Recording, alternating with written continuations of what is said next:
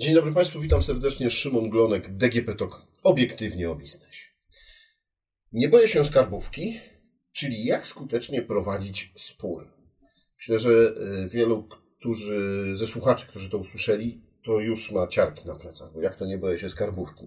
Ale tak, w cyklu, w którym poruszamy różne tematy związane z e, tym, jak wygląda życie przedsiębiorcy w sporze z urzędami skarbowymi, z Krajową Administracją Skarbową, e, przekonujemy do tego, że nie warto się bać, warto się do tego za to dobrze przygotować, żeby te spory też wpłynęły pozytywnie na prowadzenie naszego biznesu.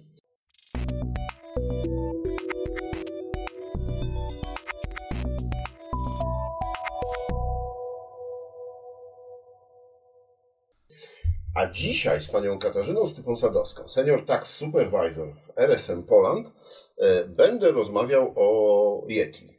Tak podobno, tak?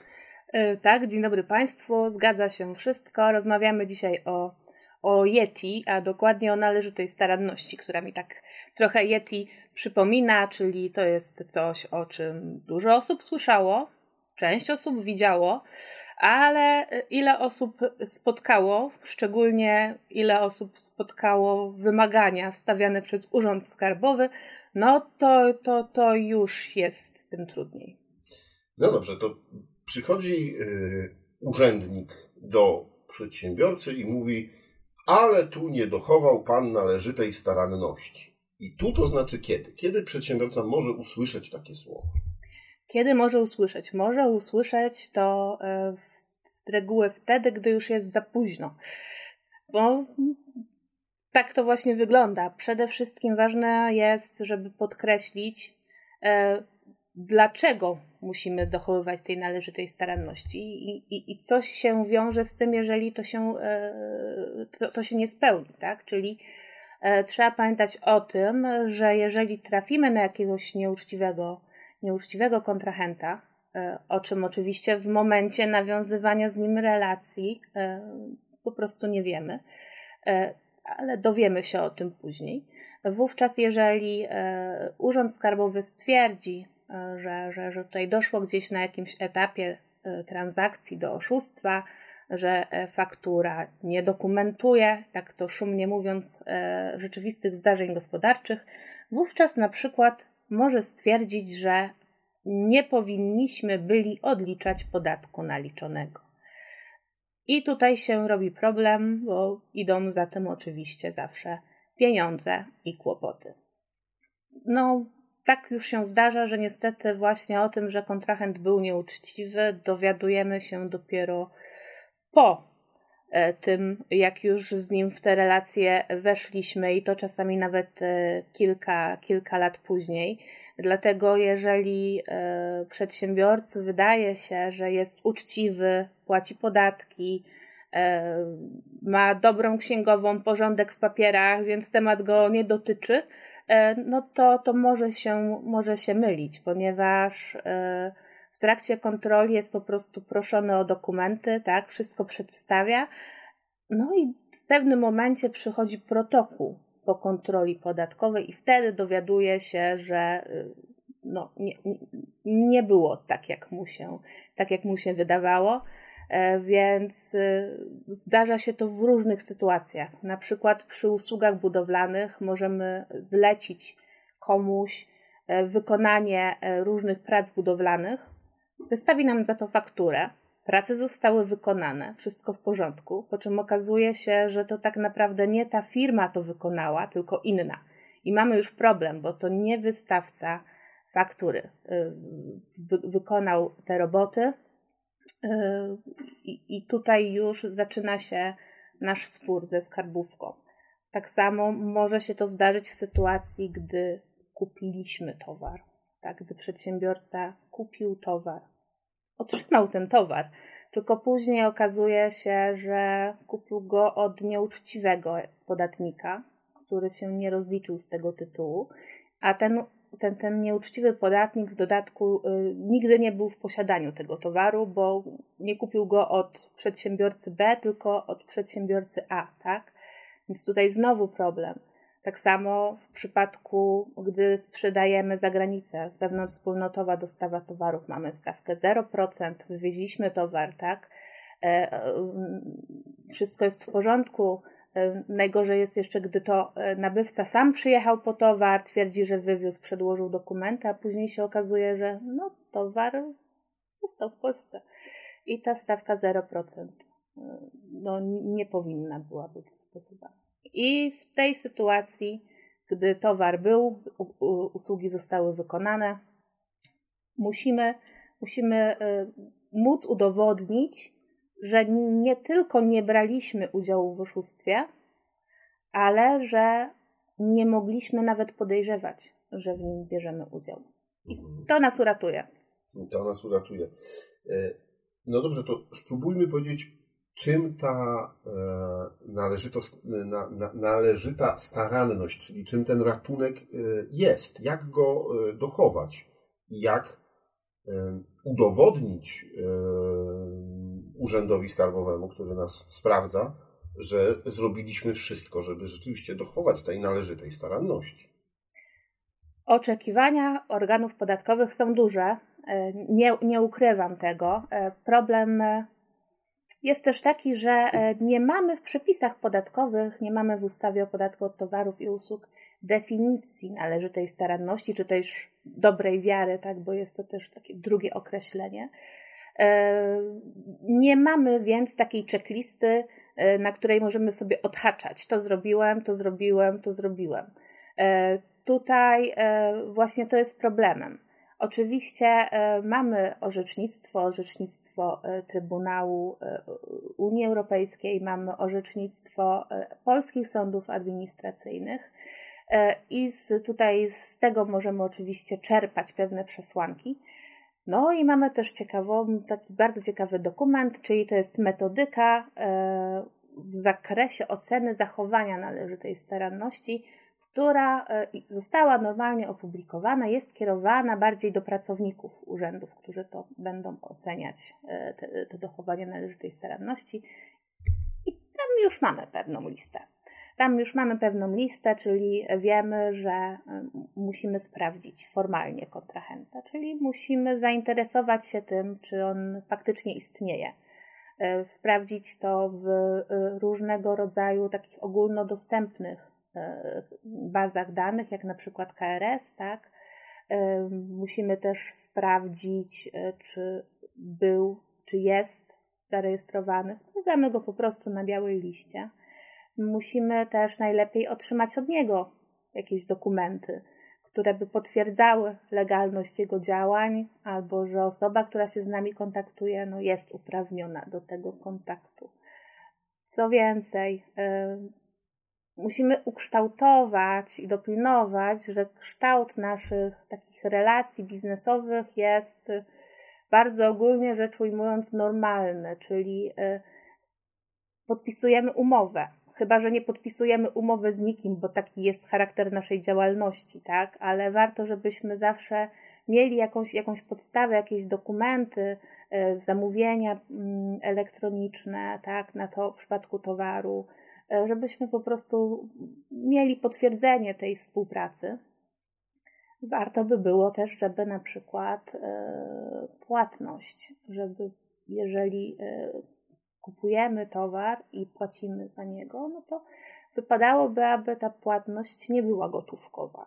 Tak, lecz by pilnować, że, że ta płatność ma być na rachunek bankowy, oczywiście najlepiej na rachunek bankowy, który znajduje się na białej liście. Mówimy tu oczywiście o kontrahentach krajowych, tak?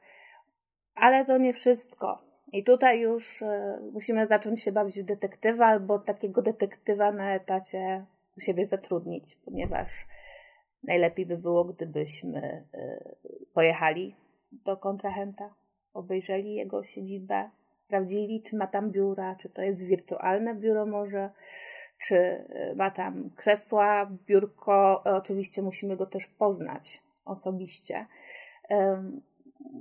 musimy sprawdzić, czy, czy, czy, czy przypadkiem nie prowadzi działalności w garażu, czy jeżeli nam sprzedaje to czy ma go gdzieś, gdzie trzymać, tak? No więc tutaj już wchodzą takie czynności detektywistyczne. No, przyznam szczerze, że jak tego słucham, to tak się zastanawiam, że y, te wymagania są dość mm, wirtualne w dzisiejszym świecie, bo przecież nie ma obowiązku posiadania własnego biura. Można mieć firmę zarejestrowaną w tak zwanych coworkingach. Y, nie ma obowiązku posiadania magazynu. Można wynająć przestrzeń magazynową na dany towar, na dany czas. E, no więc takie sprawdzenie naszego kontrahenta jest e, no dość trudne. No, rzeczywiście to, o czym Pani powiedziała, KRS czy CIDG, e, bazy, które są dostępne w internecie, można tam sprawdzić, no ale to jest tylko część rozumiem, tych formalności, które trzeba by wykazać, że ta należyta staranność została spełniona. Dokładnie, dlatego właśnie mówię o tych czynnościach tak detektywistycznych z lekkim przekąsem, no bo właśnie tak to wygląda, tak? Po pierwsze, e, te wymagania, może nawet nie wymagania, bo to, to też nie jest tak, że Urząd Skarbowy przychodzi i, i odhacza sobie, co było zrobione, co nie było zrobione. Są zdjęcia e, biurka tak, prezesa. E, tak, tylko to bardziej w taki sposób całościowy ocenia, tak? Czyli to nie jest tak, że jeżeli ktoś nie poznał tego kontrahenta osobiście, to już na pewno nie, do, nie, nie dochował tej należytej staranności. Nie, ale to jest cały zespół, zespół składników, zespół czynników, no i coś może zawsze przechylić te szale na naszą korzyść albo na naszą niekorzyść. E, więc, e, więc tak, te, te, te oczekiwania odstają od obecnej rzeczywistości. Mm, przy tym, jak umowy przecież mogą być zawierane na spokojnie elektronicznie, prawie każdy przedsiębiorca dzisiaj dysponuje podpisem elektronicznym, tak? Nie musimy się spotykać. E, często nawet kolegów z pracy nie spotykamy przez dwa lata w obecnej rzeczywistości. E, więc, więc tak, tak, są bardzo trudne. No i przede wszystkim też są no, sprzeczne z tym, co przedsiębior- czego, jakie są oczekiwania przedsiębiorcy, bo przecież po to prowadzi się biznes, żeby jak najszybciej, y, jak najoptymalniej zarobić pieniądze. Dokładnie tak. Przedsiębiorca oczywiście chce posiadać rzetelnego kontrahenta, no bo jeżeli y, płaci za towar, to chce go otrzymać, tak? Mhm. To jest oczywiste. Więc y, no, zależy mu na tym, żeby ten kontrahent był sprawdzony, ale jeżeli, no nie, nie ukrywajmy, przedsiębiorca chce osiągnąć zysk, czyli chce zrobić coś dobrze, szybko, e, jeżeli ma zamówienie e, gdzieś, gdzieś do, do Europy, tak na przykład do Niemiec, e, odzywa się kontrahent stamtąd, no to zanim ściągnie te wszystkie dokumenty od kontrahenta, jakieś wyciągi z rejestru zagranicznego przedsiębiorców, tak, wszystkie te dokumenty, wszystko to sprawdza, to po pierwsze kontrahent może być bardzo zdziwiony, że jest o to proszony, po drugie, e, no to trwa. To mhm. trwa i kontrahent w tym czasie może też pójść gdzie indziej. No więc te oczekiwania Urzędu Skarbowego od urzędu, od oczekiwań przedsiębiorców dosyć mocno e, się niestety rozjeżdżają, ale. E, no dobrze, ale gdybyśmy mieli taką wstępną, podstawową checklistę, żeby rzeczywiście przedsiębiorcy, którzy nas słuchają, pomyśleli, ok, sprawdziłem w bazie, no mam jakieś zamówienie na mailu, e, albo jakąś, nie wiem, opis e, usługi, która będzie wykonana w przypadku tych firm budowlanych, o których mówiliśmy, no to już jest coś, że, że jednak no, prowadziłem jakąś, jakąś rozmowę przed zapłaceniem, przed wykonaniem usługi, przed dostarczeniem towaru. No, mam umowę albo nie, w zależności od tego, jak tam, jak firma funkcjonuje. No i mam przelew na y, konto, albo ja wykonałem przelew za towar, w zależności od tego, y, w jakiej sytuacji jest, y, o jakiej sytuacji mówimy. To można powiedzieć, że te 4-5 punktów byłoby już takim, e, tak, tak, takim dobrym dowodem przed urzędem, że okej, okay, zrobiłem wszystko, no co było, no może nie wszystko na świecie, co było możliwe, no ale w takim zdroworozsądkowym podejściu. Może to być trochę za mało mimo tego, że jest to już, już, już to jest dużo, ale może to być za mało. E, szczególnie jeżeli e, zachodzą jakieś okoliczności, w których coś powinno nam się jakaś czerwona lampka zapalić. Urząd Skarbowy wtedy zdecydowanie może, może uznać, że powinna nam się była ta czerwona lampka zapalić, skoro nam się nie zapaliła, albo po prostu e, uznaliśmy, że to nie jest istotne, tak? I, i zignorowaliśmy tę czerwoną lampkę, no to w takim razie musimy zapłacić za to. E, dlatego e, urzędy skarbowe często wychodzą z takiego założenia. E, czasami w sądzie jest trochę inne podejście, bo. Mm, no to powiedzmy o tym, bo okej, okay, Urząd Skarbowy zakończył kontrolę, mamy jakiś protokół, jakieś decyzje, jakieś postanowienia, a my nadal jesteśmy na stanowisku, zrobiłem wszystko, co mogłem. Tak? Na, na ten moment nie wiem. Albo no, może zignorowałem czerwoną lampkę, no ale, ale za każdym razem, gdybym musiał na nią uważać, to bym właśnie nie poszedł do przodu z biznesem, bo bym tylko sprawdzał te czerwone lampki. No i występujemy na drogę sądową. I jak to wygląda? Znaczy, najpierw jeszcze trochę przed nami, bo y, otrzymujemy protokół z kontroli podatkowej, i e, dowiadujemy się właśnie, że nasz kontrahent nie był uczciwy i w związku z tym Urząd Skarbowy chciałby od nas pieniądze z tego tytułu, tak? Bo coś odliczyliśmy albo mamy za małą stawkę, e, zastosowaliśmy stawkę 0%, a to towar nie wyjechał. Nie byliśmy do tego uprawnieni. I w takiej sytuacji musimy zdecydować, czy korygujemy deklarację, płacimy pieniądze, płacimy dodatkowe zobowiązanie podatkowe, jeszcze tak zwane takie, takie sankcje VAT-owskie, no czy idziemy, idziemy tutaj w spór, walczymy i będziemy się kłócić. E, jeżeli wybieramy pierwszą drogę, no to po prostu płacimy, tak. Robimy odpowiednie korekty dokumentów, Dokładnie. robimy przelew do Urzędu Skarbowego, no i sprawa jest zamknięta, można powiedzieć. Wszystko się zgadza gorzej, e, znaczy gorzej. E, więcej pracy będziemy mieć zdecydowanie, jeżeli wybierzemy tę drogę i będziemy walczyć o swoje, tak? E, czyli piszemy zastrzeżenia do, do protokołu kontroli. Urząd oczywiście z reguły nam odpisuje, że no nie, nie, nie zgadza się, tak?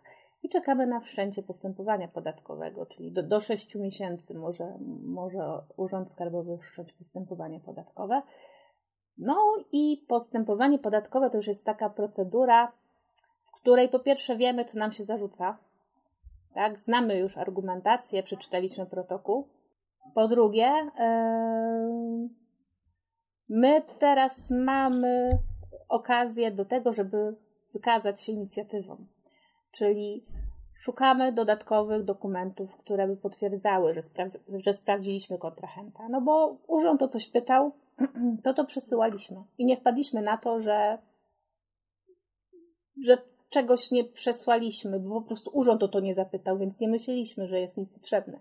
Więc szukamy co, wszystkiego, co świadczy na naszą korzyść. Co więcej, w takim postępowaniu podatkowym możemy przecież też y, wnosić o przesłuchanie świadków, o przesłuchanie nas, o przesłuchanie e, innych jakby tutaj też e, osób, które posiadają po prostu wiedzę i znają informacje na temat naszej relacji z kontrahentem. I dopiero wtedy, jeżeli to nie zadziała e, i organ podatkowy dalej będzie uparcie stał na tym stanowisku, kończy się decyzja, otrzymujemy znowu argumenty, następnie mamy takie postępowanie odwoławcze jeszcze organ drugiej instancji e, ponownie rozpatruje sprawę. No i dopiero wtedy trafiamy do sądu. Także droga. Czy jeszcze ta, jest... ta, droga w urzędzie jeszcze jest szansa, że zamkniemy na tym etapie, tak? No Jak na, najbardziej. Na etapie na przykład postępowania odwoławczego też mogą zostać przesłuchane jeszcze osoby, nie nasi pracownicy, no ktoś, kto się na, na, na etapie postępowania podatkowego, jeszcze w urzędzie, w urzędzie skarbowym jak najbardziej właśnie to jest ten moment, gdy, gdy powinniśmy też wnosić takie wnioski dowodowe, y, bo po prostu już znamy argumentację organu podatkowego i wiemy, wiemy y, co dobrego mogą nam takie zeznania przynieść. Mhm. No dobrze, no ale powiedzmy, że trafiliśmy na urzędników przekonanych o tym, że jednak jesteśmy nieuczciwymi przedsiębiorcami że jednak nie zachowaliśmy należytej staranności, kończy się to postępowanie w organach podatkowych, no i co? Zostaje sąd. Zgadza się, zostaje sąd. No i tutaj e, znowu bywa różnie, e, ale generalnie e, podam może taki przykład. Sprawa z tego roku, wyrok e, bodajże Wojewódzkiego Sądu Administracyjnego w Gdańsku, już, już, już z tego roku, e, którym stwierdzono, że no, Urząd Skarbowy, dyrektor Izby Administracji Skarbowej e, mieli rację, podatnik nie dochował należytej staranności. Chodziło o usługi budowlane. No i prace oczywiście zostały wykonane, no bo gdyby nie zostały wykonane, no to nie mówilibyśmy o tej należytej staranności. E, I czytając argumentację, czytając uzasadnienie wyroku, właśnie trafiło do mnie, że to, to jest taka real... to, to, są te oczekiwania przedsiębiorców, czyli e, wskazano w tym uzasadnieniu, że przedsiębiorca e, nie, nie weryfikował, ponieważ no, w sumie to go niewiele interesowało. On chciał wykonania usług. Były wykonywane, była umowa, były wykonywane prace, to były prace, które były wykonywane etapami, e, był postęp prac i na tym się skupiał przedsiębiorca. No, na zdrowy rozsądek y, wszystko idzie zgodnie z planem. No, jest y, umowa na jakieś prace, według umowy te prace się dzieją, no to e, Dokładnie tak. Potem był oczywiście protokół odbioru prac, wszystko było w porządku, wszystko było zapłacone przez tego, przez tego podatnika. No, tylko później się dowiedział, że to nie spółka, która wystawiła fakturę, wykonywała te prace, tylko jakaś inna osoba po prostu, bo nie sprawdził, że spółka nie zatrudniała pracowników i nie posiadała sprzętu potrzebnego do wykonywania tych, tych usług. E, tylko teraz znowu ponownie, po pierwsze, no jak, jak taki, taki człowiek, jak taki przeciętny przedsiębiorca może sprawdzić, czy, czy ktoś zatrudnia pracowników albo. E, albo czy zatrudnia pracowników, którzy mają kwalifikacje do takiej pracy. Tak? Do, dokładnie, bo przecież można zatrudniać 15 pracowników biurowych, tak, którzy no, drogi nie położą. E, tak samo ze sprzętem. Przecież nikt nie musi posiadać sprzętu.